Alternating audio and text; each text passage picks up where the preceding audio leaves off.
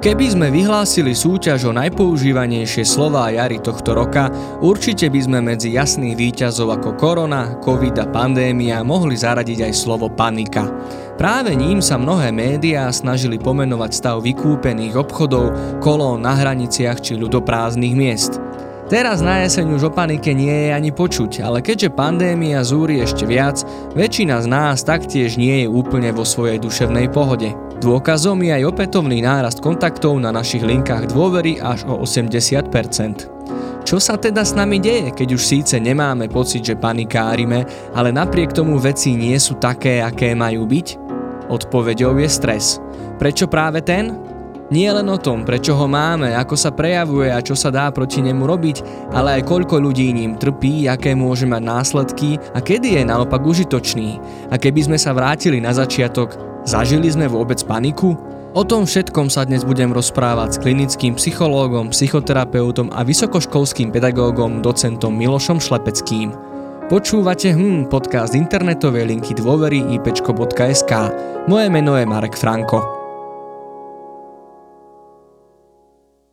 Dobrý deň, pán docent, vítajte u nás v štúdiu. Ďakujem. Pán docent, tak čo, zažili sme, zažívame paniku alebo stres? Ako to vy vnímate? No, panika je v podstate skôr krátkodobejší stav, veľmi intenzívny, kedy sa vlastne človek zľakne niečoho a jeho telo reaguje veľmi prudko. Čiže ja si myslím, že v súčasnej dobe asi moc tú paniku nevidím, možno u niektorých ľudí alebo nejakých, ktorí sú k tomu predisponovaní, ale určite, že sa vracia zvýšená záťaž, čiže stres. Mhm. Tak poďme sa rozprávať o tom strese. Čo to vlastne je ten stres, kedy vzniká, ako vzniká, možno aký mal zmysel, alebo či má ešte vôbec zmysel, ako ho prežívame? A tak. Čo vlastne vieme všetko o strese? No, v podstate je to dosť taký veľmi komplexný pojem a keby sme ho mali nejako vedecky popísať, tak pravdepodobne by nám táto krátka chvíľa nestačila, ale budem sa to snažiť tak jednoduchšie povedať, že je to v podstate odpoveď organizmu na nejakú záťaž, ktorú ten človek vníma ako záťaž. Čím je ten stresor, teda faktor, ktorý spúšťa tú záťaž väčší a čím viac to ten človek hodnotí, tak tým viac sa potom u neho tieto stresové prejavy objavujú. Ako si to vieme predstaviť v praxi? Vieme, čo to je možno nervozita, vieme, čo to je možno strach, úzkosť, depresia. A možno stres sa stal ako takým slovom, ktorým to možno celé zhrňame, pomenúvame, ano. alebo možno stres je niečo vonkajšie, akoby, že my na stres reagujeme, že niekto na nás vyvíja stres, ako ten tlak. Takže dá sa zadefinovať, čo ten stres naozaj je tak uh, oni sú rôzne druhy stresu. Možno ten klasický stres, uh, pôvodný, taký, jak sme na ňo filogeneticky pripravení, bola nejaká veľká záťaž, ktorá človeka ohrozovala, či už na živote, alebo na zdraví a kde potreboval reagovať veľmi rýchlo, buď útekom, obranou, alebo znehybnením, strnutím, čo v podstate nie je len u človeka, je to reakcia, ktorú vidíme už aj u jednoduchších živočíchov, čiže pravdepodobne je to veľmi stará reakcia, ktorou účelom bolo človeku zachrániť život. V dnešnej dobe sa žiaľ tie zdroje alebo spôsoby stresu zmenili, ten priamy stres ohrozenia je pomerne zriedkavý, ale miesto toho nastúpili iné druhy stresu, ktoré sú skôr psychického charakteru. Čiže my aj keď sa zaoberáme, málo kedy sa zaoberáme nejakým stresom, ktorý by bol ten fyzikálny, že ten človek je povedzme nedostatočne, nemá dostatočnú teplotu, alebo no môže byť pri zranení nejaký šok, ale väčšinou máme stresy psychické, ktoré môžeme hovoriť, tak to je stres, čo zo zodpovednosti, kedy ten človek je si vedomý, že na jeho výsledku jeho rozhodnutia veľmi veľa závisí, alebo sú to finančné stresy, alebo stresy z konfliktov. Čiže je to akákoľvek v podstate reakcia, taká silnejšia, prúčia na nejakú záťaž, ktorú už ten človek vníma ako určitým spôsobom sa prejavujúcu, zvyčajne nepríjemnú. Ale zase, aby sme si to nezjednodušovali, stresy môžu byť aj príjemné.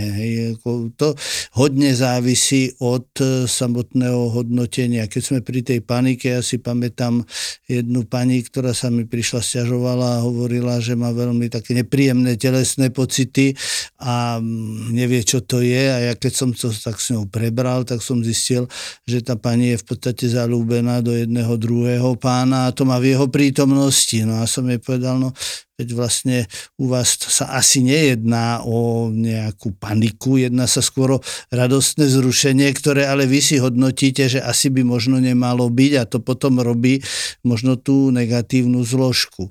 Takže tie stresy ozaj môžu byť veľmi, veľmi rôznorodé a dôležité je, že je tam nejaký stresor, niečo, čo ten človek vníma, väčšinou tých psychických stresov, ten človek to musí vnímať ako niečo nebezpečné, niečo, čo by ho mohlo ohroziť. A práve tá epidémia alebo pandémia covidu nás e, dostala do novej situácie, kedy sa nejaká tá istota, ktorá tu bola, istota nášho života, istota nášho zdravotného systému, istota našich voľnočasových aktivít v podstate výrazne narušila.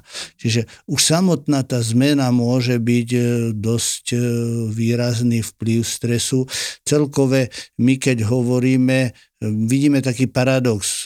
Ľudia sa majú čoraz lepšie, čoraz sú blahobytnejší, čoraz sú bezpečnejší, ale paradoxne e, je na nich viacej stresu, čo môže byť práve tým, ale že ten náš život vyžaduje v podstate stálu zmenu.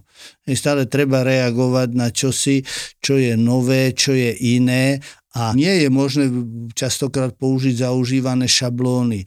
A to si myslím, že sa dosť stalo počas tej prvej vlny pandémie, kedy zrazu to, čo doteraz fungovalo, na čo sme boli zvyknutí, e, sa dokonca ukázalo ako nebezpečné, napríklad sociálne kontakty. A dá sa porovnať, či tento stres, ktorý máme z pandémie, je iný ako ten, čo sme zažívali, alebo čo zažívame v iných životných situáciách? Tak e, možno, že ten stresor je iný a naše hodnotenie je iné. Tá stresová reakcia je zhruba rovnaká. Tá stresová reakcia je dosť vrodená a spočíva v určitých fyziologických prejavoch a nejakého nabudenia, aktualizácie vegetatívneho nervového systému, kedy nám ustupuje tá vágová brzda a nastupuje viac sympatiková reakcia, čo spôsobuje, že nám začne sa zvýšiť tep, začneme sa potiť, potiť, začne sa nám napínať svaly, zrýchlenie dýchame, možno cítime nejaké nepríjemné pocity v žalúdku alebo v hlave. Čo je zaujímavé, že to nie je paušálne. Zistilo sa, že keď sa merala reakcia na stres, a to aj my robíme, keď robíme v praxi, tak zistíme, že ľudia majú určitú odpoveďovú stereotypiu, že teda nereagujú rovnako, alebo všetkými týmito modalitami. Niekto, povedzme, keď šoféruje a je v nebezpečnej situácii, tak zatne zuby a napne svaly, ďalšiemu sa zvýši teb e, a prelakne sa. Čiže je to dosť individuálna táto reakcia a vzhľadom k tomu, že nastúpili nové hrozby, tak samozrejme sa táto reakcia začala objavovať. A potom závisí hodne od toho, jak vlastne človek, ako má tendenciu sa s tým vysporiadať. Aké má schopnosti, predpoklady, vybavenie na zvládnutie stresu a akú stratégiu, aký hovoríme copingový zvládací štýl zvolí. Spomenuli ste, že stres môže byť aj užitočný, respektíve povedali ste príklad vlastne z minulosti, kedy naozaj vďaka stresu sa tí naši predkovia, alebo aj teraz ste hovorili o možno nejakej situácii v aute, kde naozaj ten stres, tá stresová reakcia nám môže až zachrániť život. Ale my skôr ten stres už v dnešnej dobe poznáme len v tých e, negatívnych konotáciách, Ako sa stalo vlastne, že z tejto užitočnej vlastnosti alebo užitočnej reakcie tela sa stalo niečo negatívne, čo nás vlastne môže až uh, ohrozovať s tým, že to, ak sa nemýlim, môže spôsobiť rôzne ďalšie choroby, či už fyzické alebo psychické. Kde sa to zlomilo? Ja si myslím, že je to také naše videnie e, čierno-biele všetko alebo nič, buď nemáme stres alebo máme mm. stres, ale v skutočnosti ten stres je kontinuum. A v rámci toho kontinu alebo dokonca ešte niekedy lepšie hovoríme o tzv. stresovom kopci. To znamená, že e, keď nie je vôbec žiaden stres, nie sú žiadne nejaké podnety, impulzy, tak ten organizmus v podstate nereaguje, je taký letargický a to tiež pravdepodobne nie je dlhodobo dosť užitočné.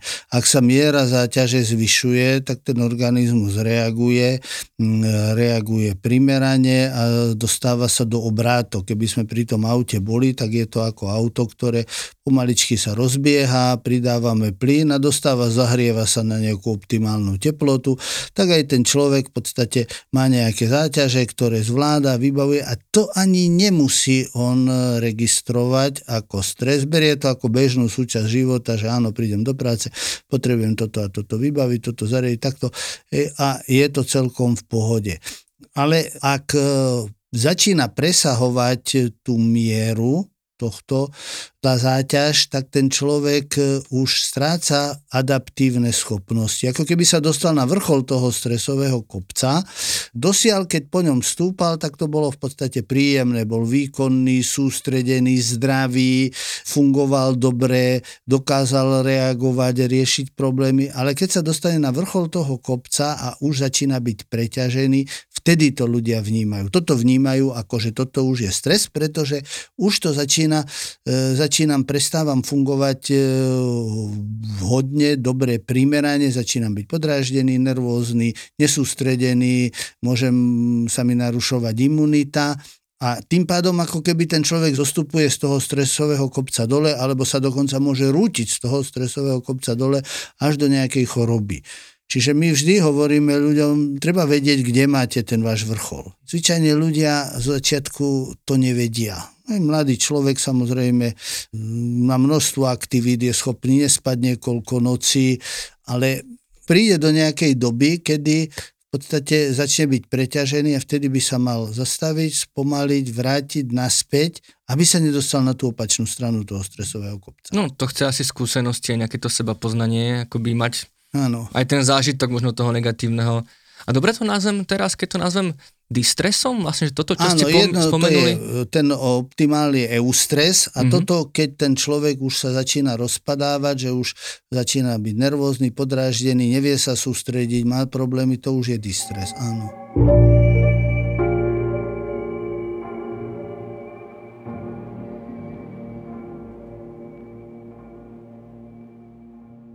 A sme na to nejako geneticky predisponovaní, že keď niekto má problém so stresom, je to niečo, čo mu je vrodené a teda aj nezmeniteľné, že proste bude už navždy akoby ten nervóznejší typ, ano, ktorý je ano. skôr taký, ktorý sa skôr dostane pod tlak, ano. alebo sa s tým dá niečo robiť. O tom, o tom sa vedú diskusie, ale štúdie jednovaječných dvojčiat jednoznačne ukazujú, že tam určitá predispozícia alebo taká základná reaktivita tej nervovej sústavy je. Niektorí ľudia sú takí prirodzene idú do nových vecí odvážne, zaujíma ich to. Sú ľudia, niektorí ľudia, ktorí sa obávajú, sú radšej niekde bokom, v dištanci, takže nejaká tá vrodená reakcia tam je, kedy aj na malých deťoch to vidno, lebo sú deti, ktoré sú otvorené do toho prostredia, sú deti, ktorí sa držia maminej sukne a boja sa. Čo je veľmi dôležité vedieť, pretože ak ten človek sa bojí teraz, to dieťa je dosť pravdepodobné, keď s tým nebudeme nič robiť, tak to bude pretrvávať. Ďalej potom hovoríme, že ten organizmus sa v ranom detstve kalibruje na stres. To znamená, v akom prostredí funguje, tak si nastavuje tie svoje reakcie na stres. Ak tie, e, povedzme, je tam záujem rodičov, záťaž, e, uspokojovanie potrieb primerané, tak ten človek sa naučí v detstve reagovať primerane na stres. To znamená, niečo sa udeje, tak zapne, reaguje. Keď sa niečo prestane diať, tak vypne, oddychuje. Hovoríme, že má taký optimálny typ reakcie na stres. Ak ten človek žil v prostredí, povedzme, otca alkoholika, kde bol cirkus a tak ďalej, tak si skôr vytvorí taký ten ostraž zažitý typ stresového reagovania, to znamená, je viac nabudený, než je treba a keď príde stres, tak e, to stupne na vyššiu mieru a vidíme človeka, ktorý je úzkostný, obáva sa, vybuchne, nezvláda. Ďalším typom je povedzme tlmiaci e, typ, to sú ľudia, ktorí potrebovali sa kontrolovať, ovládať a ten v podstate sa snaží na ten stres moc nereagovať. V podstate najväčší problém je tzv. emočne nereagujúci. To bývajú ľudia, ktorí boli vo veľmi náročnom, psychicky nepriaznivom prostredí a kde sa v podstate naučili, že akákoľvek reakcia nemá zmysel. Hej, tí nereagujú, ale oni nie sú napríklad schopní empatie, nie sú schopní vytvárať e, nejaké primerané vzťahy a keď už reagujú, tak už reagujú veľmi silno. To vidíme napríklad u nejakých disociálnych porúch osobnosti a tak ďalej. Čiže to je v podstate dedičnosť, je tam nejaké nastavenie, hodne sa to potom vytvára v tom e, rannom detstve a potom tí ľudia si nájdu nejaké zvládacie štýly. To znamená, že ak ten človek bol nejak v veľmi silnom strese a pomohlo mu sa z tej situácie utiec, urobi to niekoľkokrát, tak si vytvorí výhybavý zvládací štýl. To znamená, je stres, tak on sa snaží buď uniknúť z toho miesta, alebo uniknúť formou alkoholu, že sa uspokojí, alebo nejakých iných drog, alebo čo im nakupuje, alebo sa odpojí od tej situácie. Vytvoril si nejaký zvládací štýl. Hej, hovoríme vyhýbavý. Hej, iný štýl môže byť napríklad, že ten človek hyperkompenzuje, že sa snaží nejakým spôsobom prebiť ten stres, všetko zvládnuť, robiť zo seba hrdinu, a ten človek v podstate si tam vyrába e, potom ten stres ďalší. Čiže e, jedna sa o nejaké tie zvládacie štýly, ďalší štýl môže byť, že ten človek v podstate nereaguje, že robí toho mŕtvého chrobáka a tak sa zachraňuje pred tým stresom. Samozrejme pre nás by bolo optimálne, aby ten človek sa primerane aktivoval a riešil tie úlohy alebo ťažkosti, ktoré stres prináša, bez toho, že by si musel dať pol deci alebo musel sebe, sebe dokazovať, aký je geroj. Vy ste teraz pomenovali niekoľko situácií, ja možno z toho len vyťahnem takú tú jednu, že človek má negatívne myšlienky, vy ste to nazvali ostražitosťou. Teda človek je v nejakom móde ostražitosti, poviem to ľudovo, pripravený na to najhoršie, alebo pripravuje sa na to najhoršie. Ano. A pri tom strese, čo akoby možno sama o sebe není zlá vlastnosť vlastne uh, byť možno trošku skeptický alebo trošku, trošku pesimistický. Ale vlastne ten stres spôsobí to, že on začne uvažovať nad tými negatívnymi scenármi a vlastne sa zaciklí v tých vlastných myšlienkach, ktoré sami začnú spôsobovať ten stres. Ako sa akoby vyhnúť tomu, aby, alebo aj rozpoznať to, že už teda uh, už máme stres ako keby sami zo seba? Dá sa povedať, že ľudia, ktorí primerane zvládajú stres, samozrejme majú takisto obavy pretože je to prírodzená súčasť stresovej reakcie a potrebujem predvídať nejaké problémy, ťažkosti, e, ktoré by sa mohli vyskytnúť. Tí ľudia, ktorí zvládajú ale primerane ten stres alebo tie obavy, tak v podstate tie ich vedú k nejakému riešeniu problému. To znamená, že si urobia plán, tak toto takýmto spôsobom pomôžeme vyriešiť a tým pádom tie zdroje toho stresu alebo ten nepríjemný stresový stav zvládneme. Je druhý typ ľudí, ktorí ale majú obavy a v podstate miesto toho, aby ich to vie, nejdú do riešenia, ale idú do ďalších obav. Uh-huh. A je to taký veľký paradox, pretože ten človek je stres, aj ten samotný ho ohrozuje, No čo ak teda napríklad sa môjmu manželovi niečo stane, havaruje, to vyvolá nejakú úzkosť, čo je veľmi nepríjemný pocit a ten človek miesto toho, aby si povedal, no tak samozrejme havarovať môže, ale aká je pravdepodobnosť, že havaruje, veď koľko aut chodí po, na Slovensku po cestách a koľko z nich havaruje a koľko ľudí sa zabije. Tak miesto toho si vytvára ďalšie, a čo keď je v nemocnici, a či teraz ako COVID sa o neho postarajú. Tie obavy slúžia, aby sa vyhol. To je kognitívne vyhýbanie. On sa vyhýba vlastne tomu nepríjemnému pocitu tomu, tej úzkosti, tomu strachu. Jemu sa na chvíľu uľaví, ale potom nastupujú ďalšie obavy. Čiže on miesto toho, aby ho to doviedlo k riešeniu konkrétnej nejakej situácie, tak ho zacikli do týchto obav. A tie obavy už potom samotné môžu byť zdrojom stresu. Jak mm-hmm. niekto mal panickú poruchu, lebo mu, čo ja viem, blízky človek zahynul a v kostole dostal panický záchvat, on už potom ho nedesí to, že niekto zahynul. Jeho desí to, že či nedostanem panický záchvat. A čo keď dostanem panický záchvat, takže je to infarkt a už je v panickom záchvate. Mhm. Keď práve spomínate túto panickú poruchu, ako by ten stres sa mohol maskovať, alebo je súčasťou aj iných duševných ťažkostí. Ano. A to je tá moja otázka, že, že či ich spôsobuje, že či možno ako tie, presne tieto obavy, táto úzkostlivosť, e, negatívny pohľad na svet, nervozita, e, akoby ten strach, čo sú možno aj príznaky presne úzkosti, depresie. Čo je vlastne skôr? Ako keby ten stres a potom prídu tie duševné iné vážnejšie ťažkosti, alebo ak máme možno už tie ťažkosti, tak ten stres uh, patrí k ním. Tak my hovoríme, že sú to povedzme úzkostné alebo stresom navodené poruchy. Čiže už v tej klasifikácii sa predpokladá, že pri ich vzniku spolupôsobí e, nejaká zvýšená nadmerná záťaž. To vidíme aj, že v podstate nám pribúdajú pacienti, hlavne ženy, niekedy kolo tých 25-30 rokov, kedy tí ľudia prejdú z toho pomerne pohodlného života študentského do náročného života, keď musia si založiť rodinu, robiť kariéru, musia tieto veci dať dohromady a tým pádom to nemusia zvládať. Čiže nesporne dlho, krátkodobý stres v podstate je dobrý, aktivuje, trénuje nás na záťaž, ale keď prejde na dlhodobý chronický stres, tak v podstate ja hovorím našim pacientom, že telo nás musí nejako zastaviť. Uh-huh. A v podstate nás zastaví tým, že vytvorí nejaký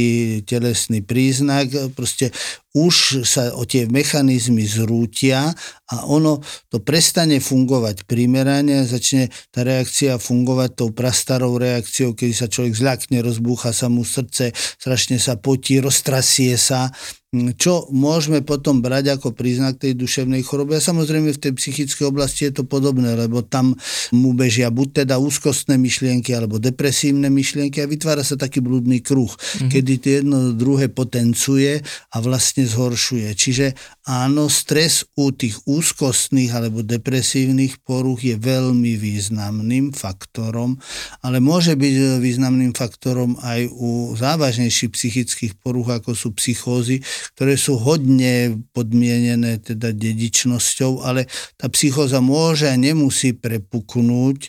Ak ten človek sa dostane do stresu, tak vtedy sa ona môže spustiť. To takedy zabúdajú aj tí fajčiari marihuany, že aj veľké tripy môžu byť taká záťaž, že keď je tam tá predispozícia, tak sa môže tá psychóza prejaviť. Čo je možno zaujímavé, že no, tie úzkostné poruchy, ak ten človek ich nezvládne, ak si ne, tak v podstate predisponujú ho k telesným ochoreniam. To znamená, uh-huh. e, taká depresia má zhruba je podobný rizikový faktor a možno väčší srdcovo chorób ako fajčenie.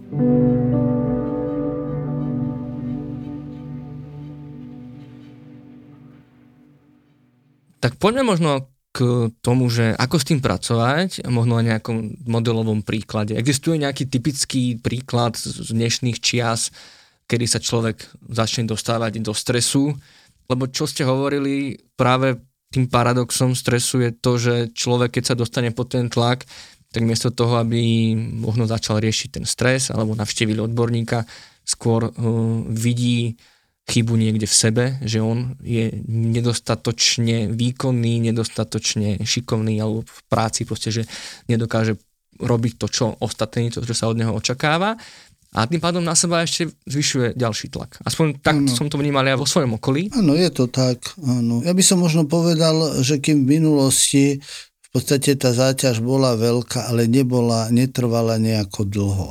Proste prišlo nejaké nešťastie, trvalo nejakú dobu a tí ľudia sa s tým vysporiadali, išli ďalej. V dnešnej dobe v podstate e, ten stres toho krátkodobého akutného skôr prerastol na menší, ale chronický. Mm-hmm. A tam tá kognitívna zložka, to hodnotenie, to, jak ten človek, čo si o tom povie, je veľmi, veľmi dôležité.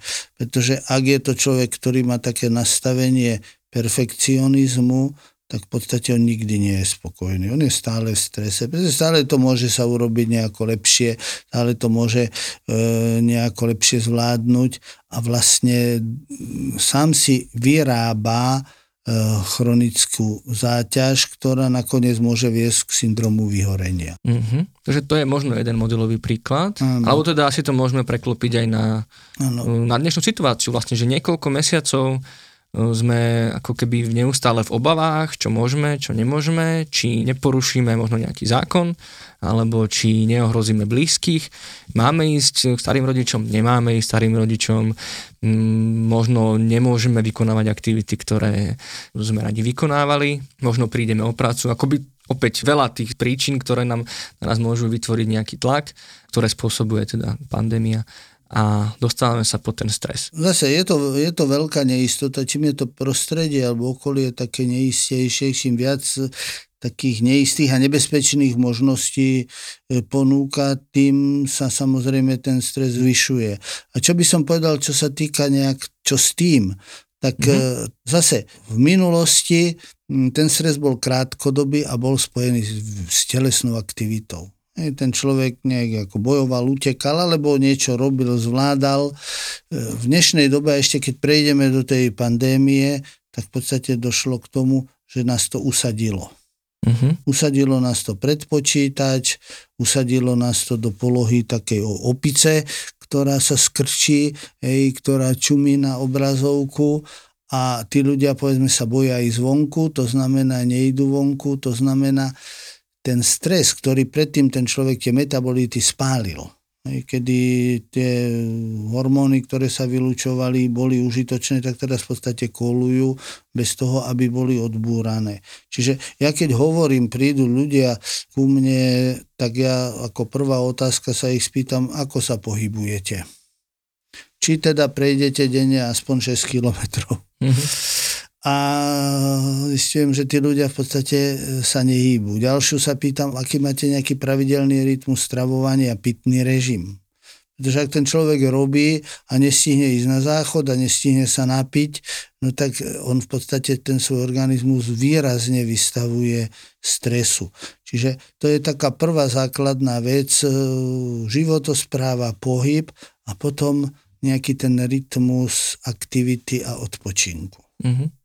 A to je problém práve u tých úzkostných ľudí, čo im sa im to točí všetko v hlave, že oni práve keď by mali odpočívať, tak sa im to spustí. Čiže to im v podstate bráni vypnúť.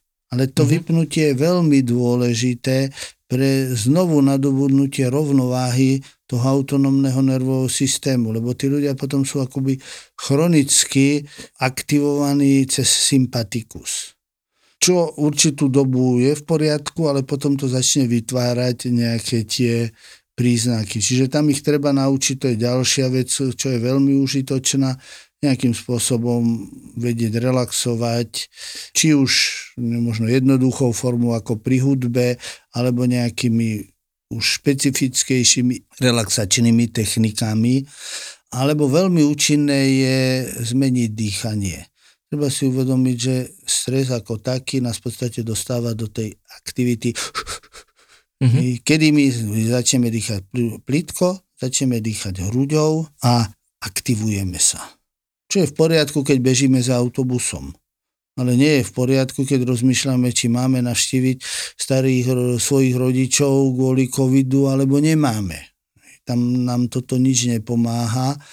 A je jeden základný princíp, že hĺbšie dýchanie, lebo pri nádychu to pekne vidno, keď meriame kožnú vodivosť. Sa nám aktivuje sympatikus, tá nabudenie sa zvyšuje, pri výdychu sa aktivuje parasympatikus a to nabudenie sa znižuje. Čiže keď my sa trošku hlbšie nadýchneme a predlžíme výdych, tak dávame tomu organizmu viacej toho oddychu, viacej toho kľudu a dojde k vyrovnaniu tej narušenej rovnováhy. Čiže to je taký ďalší veľmi dobrý spôsob, ako nejakým spôsobom ovládať ten stres a poznáme to všetci, sa hovorí, dýchaj pomalšie alebo skľudni sa. Ďalšia vec, že je to teda hodne v hlave. Čiže tam si fakt treba niektoré veci utriediť, Celý problém je, že niekedy sa to ľudia snažia si utriediť tým, že sa snažia nemyslieť. Keď ich e, napadne nejaká obava, ju na to nemyslieť, lebo čo ak náhodou sa to stane. Len to je ako nemyslieť na bieleho slona. Skúste nemyslieť na bieleho slona. No. Práve na ňo myslím. Práve na ňo myslím. Takže toto jednoducho nefunguje, alebo funguje to krátkodobo a vráti sa tá obava znova je potom lepšie, keď ten človek si to vie tak usporiadať a povie si, no tak dobre, čo ja viem, je tam určitá možnosť, že by som mohol byť nakazený a nakaziť tých starých rodičov, ale aká je pravdepodobnosť? A čo môžem urobiť, aby som minimalizoval to riziko? Čiže keď si to ten človek utriedí v hlave, tak v podstate už to prestane točiť, eh, len aby som im neublížil. Samozrejme sú aj iné spôsoby, tie také postupy všímavosti alebo mindfulness učia človeka v podstate nereagovať na tie myšlienkové obsahy a len ich sledovať, ako napríklad mraky na oblohe. Čiže je viacero takých postupov, ako sme schopní jednak ovplyvniť to telo a jednak ako sme schopní ovplyvniť tú myseľ. A potom samozrejme ten človek sa potrebuje naučiť takedy lepšie riešiť životné problémy. Ak je napríklad vo vzťahu, ktorý je zjavne neperspektívny a nejakým spôsobom v ňom stále ostáva, tak nemôže čakať, že sa ukľudní, že ten stres nebude mať.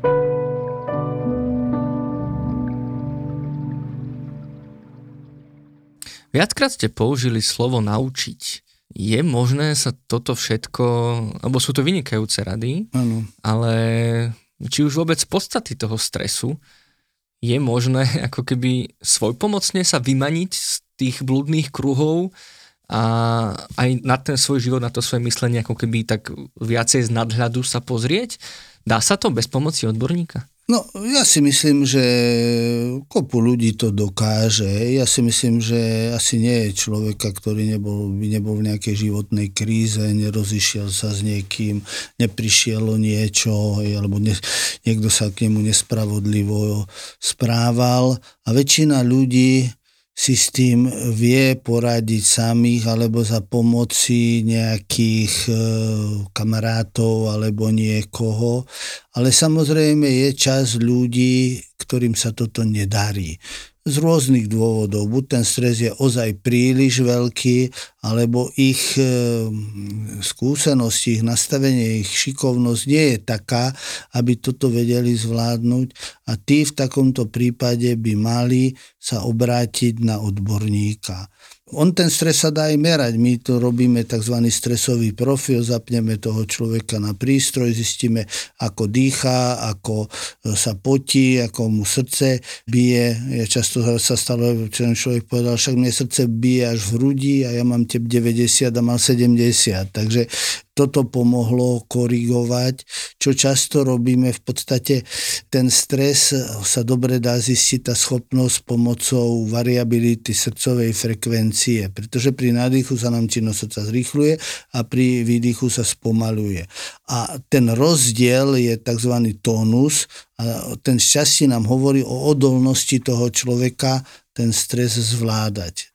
Vekom to klesá, emočnými poruchami to klesá, nedostatočným pohybom toto klesá. Tí ľudia sú potom o mnoho náchylnejší na to, že sa zrútia, že už nezvládnu tú záťaž. Takže je možné robiť aj vyslovene cielené tréningy e, na toto a ten človek vidí pekne výsledok. Samozrejme hodne je dôležité aj pracovať s tými myšlienkami, s tým nastavením, lebo to sú, hovoríme tomu, automatické myšlienky, buď obavné alebo depresívne, ale oni vyrastajú z tzv rôznych predpokladov. Ak ja mám predpoklad, ak niekde pôjdem, tak sa znemožním, tak ma budú napadať automatické myšlenky, ma sledujú, hej, teraz som povedal hlúposť, no toto som nemal povedať. A ono to v podstate vyrasta z nejakého takého základného predpokladu, že čo im som zlyhal. A pritom ten predpoklad ten človek mohol nabrať niekedy v detstve a pritom vôbec na ňo nesedí. Je to šikovný, úspešný človek, ale žije s nejakým detským predpokladom, ktorý si ani neuvedomuje. A toto už patrí do ruky odborníka. To zvyčajne ľudia si takto nevedia poradiť. Oni naopak, jak idú, ide ich ten život, tak oni si ten predpoklad potvrdzujú, pretože si vyberajú len tie fakty, ktoré tomu zodpovedajú. To, že to zvládol, to bol šikovný, že tam ho, to on berie ako samozrejmosť a neberie to, že by si to mal oceniť a zaradiť do toho systému poznania. A čo sú také tie najväčšie rizika?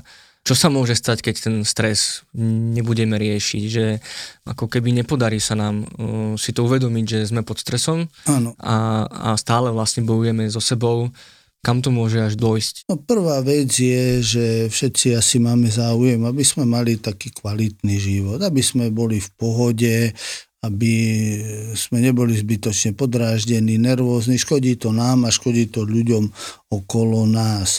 Čiže aj už len z toho dôvodu sa oplatí zvládať ten stres, aby tá naša kvalita života, tá životná pohoda nás a ľudí okolo nás bola podstatne lepšia.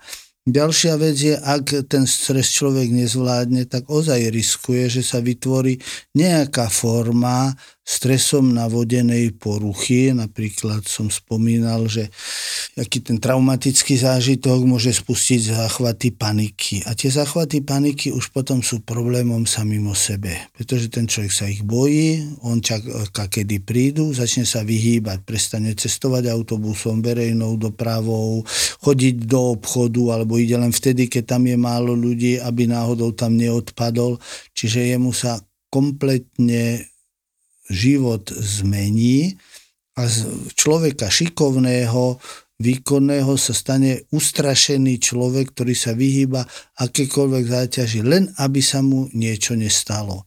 Alebo depresívny človek, tak ten nevidí nič pekného, vidí všade problémy a tým pádom si vlastne žije stále v strachu.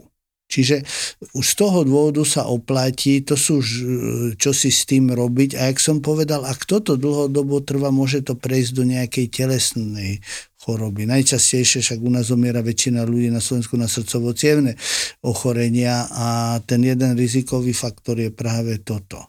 A ako sa prejavuje stres na deťoch, keďže sme linka pre deti a mladých ľudí. Áno. Je tam rozdiel medzi dospelými, že ako si to ako dospelí predstavujeme, že vyzerá alebo pôsobí človek pod stresom? A ako to môžeme ako rodičia vidieť na deťoch? No ja si myslím, že deti reagujú prudšie zvyčajne. Deti, keď sa začnú báť zlej známky, tak ozaj sa boja zlej známky, alebo keď sa boja chodiť do školy, tak reagujú psychosomaticky, stiažujú sa na bolesti brúška, majú hnačku. Dospelý človek si už zvyčajne vypracoval nejaký systém, či už viac alebo menej primeraný, ako zvládať tú stresovú záťaž.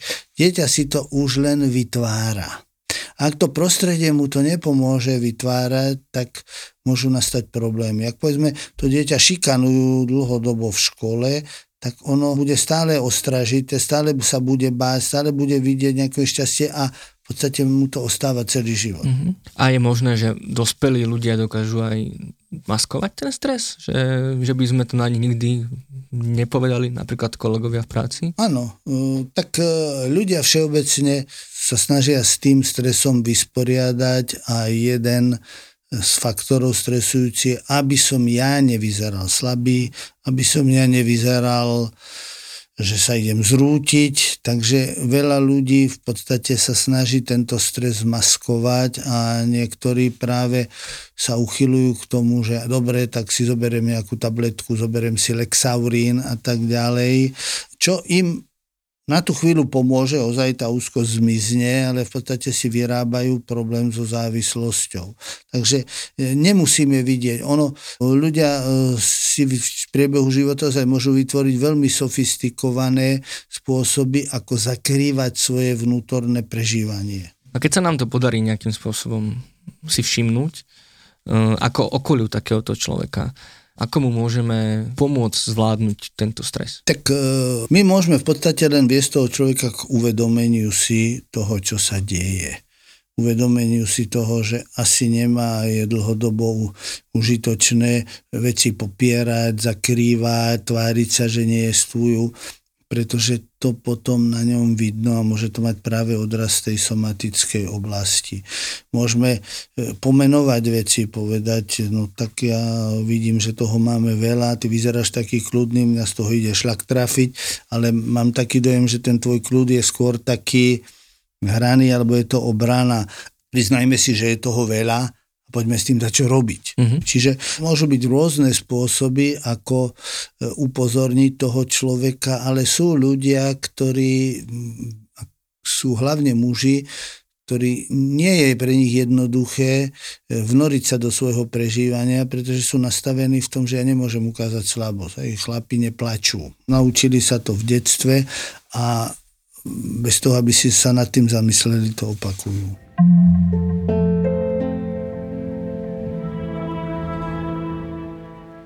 Spomenuli ste, že sa s tým dá pracovať svoj pomocne.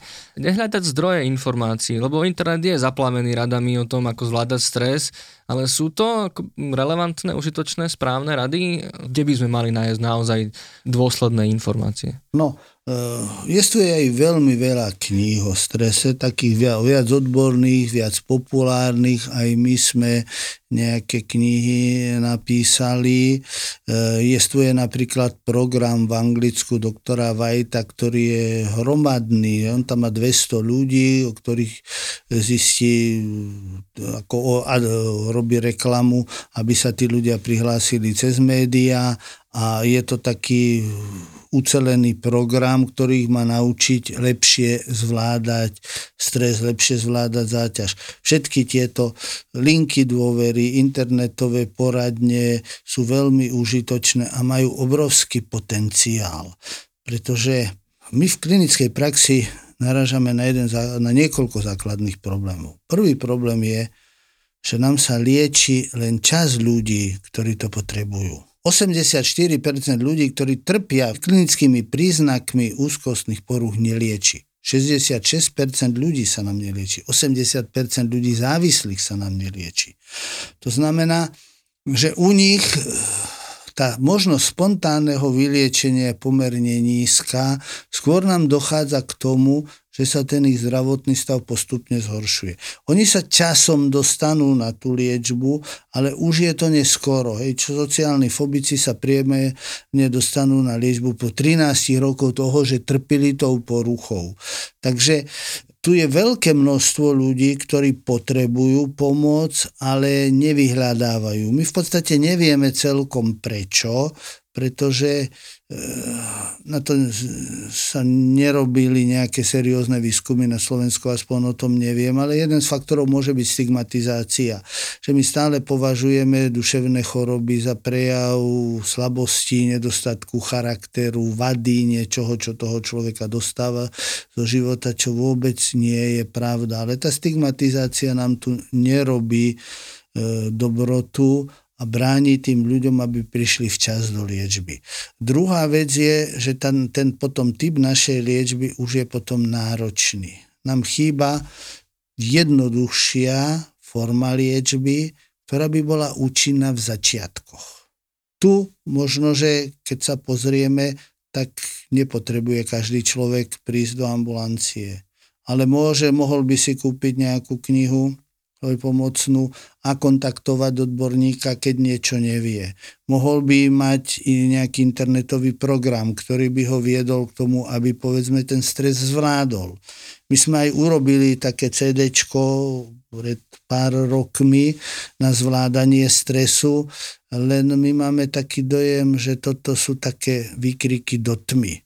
Nie je to systematická činnosť, ktorá by mala byť taká, ako je napríklad v Anglicku program, volá sa to Improving Access to Psychological Therapies, kde ja som to bol pozrieť, kde tí ľudia majú možnosť sa bez doporučenia lekára prihlásiť telefonicky, cez internet, cez Skype ten e, odborník sa s nimi ani nemusí stretnúť. Ale dám im presný program, ako majú postupovať a je to veľmi úspešný program u týchto ľahších fóriem. Čiže to je mhm. niečo, čo by sme chceli zaviesť aj tu na a v podstate IPčko ako také trošku supluje práve toto. Pretože ak my zachytíme tých ľudí teraz, tak neprídu za 13 rokov s veľkým problémom. Čiže tu sme schopní pomôcť veľmi ľuďom a sme schopní v podstate e, spoločnosti ušetriť obrovské prostriedky. Pretože liečba duševných chorôb je hodne drahá a hlavne tie nepriame náklady sú vysoké, pretože tí ľudia vypadávajú z práce, sú v práci nevýkonní.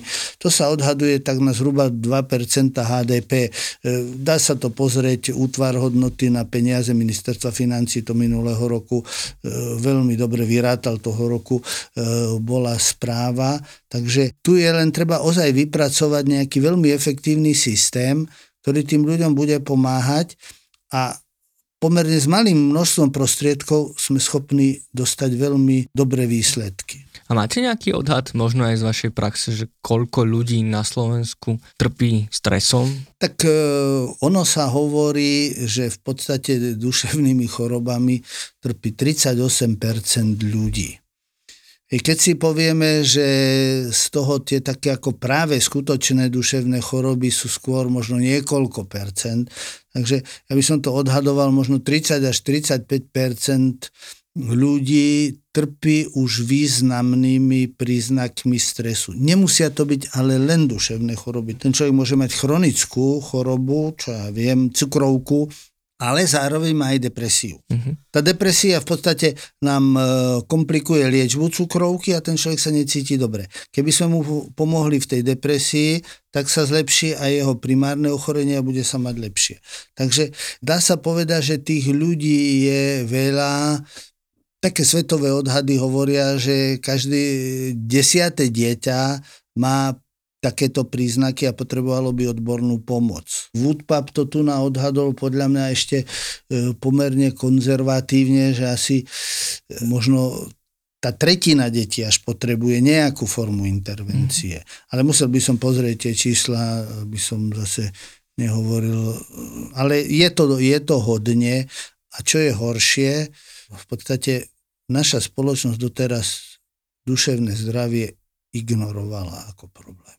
No, pandémia sa javí, že by mohla trošku pomôcť tomu povedomiu. Áno. Tak možno otázka na záver. Už ste hovorili viacero konkrétnych rád, ale možno špecificky na tento pandemický čas, na ten stres z pandémie, nie tú paniku, ako sme si doteraz mysleli, ale na ten naozaj dlhodobý stres, ktorý už sme zažili a možno nás ešte čaká čo sú také, nechcem povedať, že rýchle rady, ale čo by sme mohli robiť ano. teraz proti stresu z pandémie? Môžeme povedať, že ide druhá vlna. Tá bude pravdepodobne horšia ako vlna prvá, ale v zmysle našich vedomostí, toho, ako to prebieha, sme na ňu podstatne lepšie pripravení.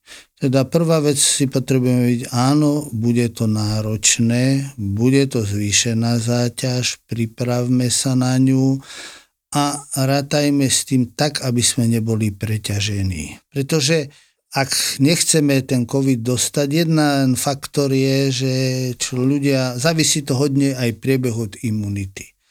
A zase je výskumami zistené, že stres chronický stres, dlhotrvajúci stres imunity znižuje.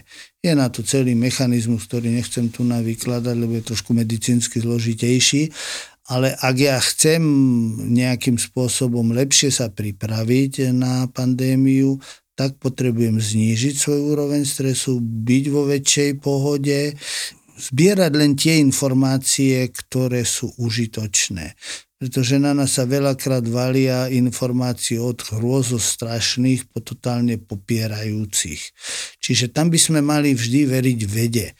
Opierať sa o klinické štúdie, o to, čo sa zistilo, pretože také tie názory autorít aj nemusia byť vôbec správne. Je pravdou, že ešte máme dosť málo tých štúdí, ale už sa na tom hodne pracuje a vie sa, ako asi ten vírus je nebezpečný, u koho môže byť nebezpečný, aké opatrenia je, sú vhodné, primerané, čo je treba robiť, čoho sa treba vyvarovať. A v takom prípade prejdeme to, čo som hovoril, od toho zhluku obáv, ktoré vytvárajú ďalšie obavy a ďalší stres a ďalšiu úzkosť ku konkrétnemu konaniu, ktoré nám pomôže toto zvládnuť. Ak ozaj tí ľudia majú problémy, s ktorými si nevedia poradiť, tak e, môžu prísť, navštíviť odborníkov. Pravdepodobne, ak tá pandémia bude horšia, tak asi skôr to bude formou dištančnou.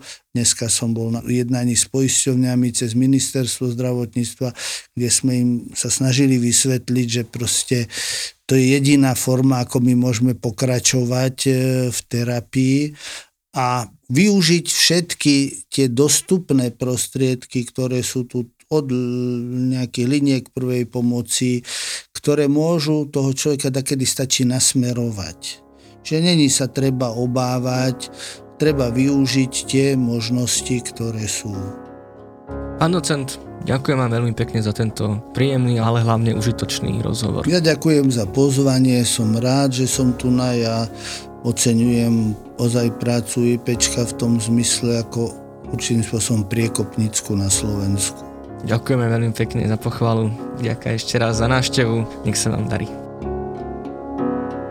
A vy, milí poslucháči a poslucháčky, už asi viete, že ak máte pocit, že zažívate stres alebo iné duševné ťažkosti nielen so stresom spojené, kedykoľvek sa môžete obrátiť na naše linky dôvery ipčko.sk, dobrá linka a krízová linka pomoci. Vyškolení odborníci čakajú na váš chat, e-mail, telefonát alebo videohovor. Pomáhajúci podcast HM pre vás pripravujú dokumentarista Marek Franko, psychológovia Marek Madro a Lenka Nemcová a špeciálna pedagogička Zuzana Juráneková. Nájsť a počúvať ho môžete pomocou podcastových aplikácií či na webe alebo YouTube kanály IPčka. Ak nám fandíte a chceli by ste nám pomôcť, určite odporúčajte a zdieľajte tento alebo iný náš diel na sociálnych sieťach, alebo nás môžete podporiť aj finančne cez portály Patreon a Darujme či prenájmom nášho štúdia.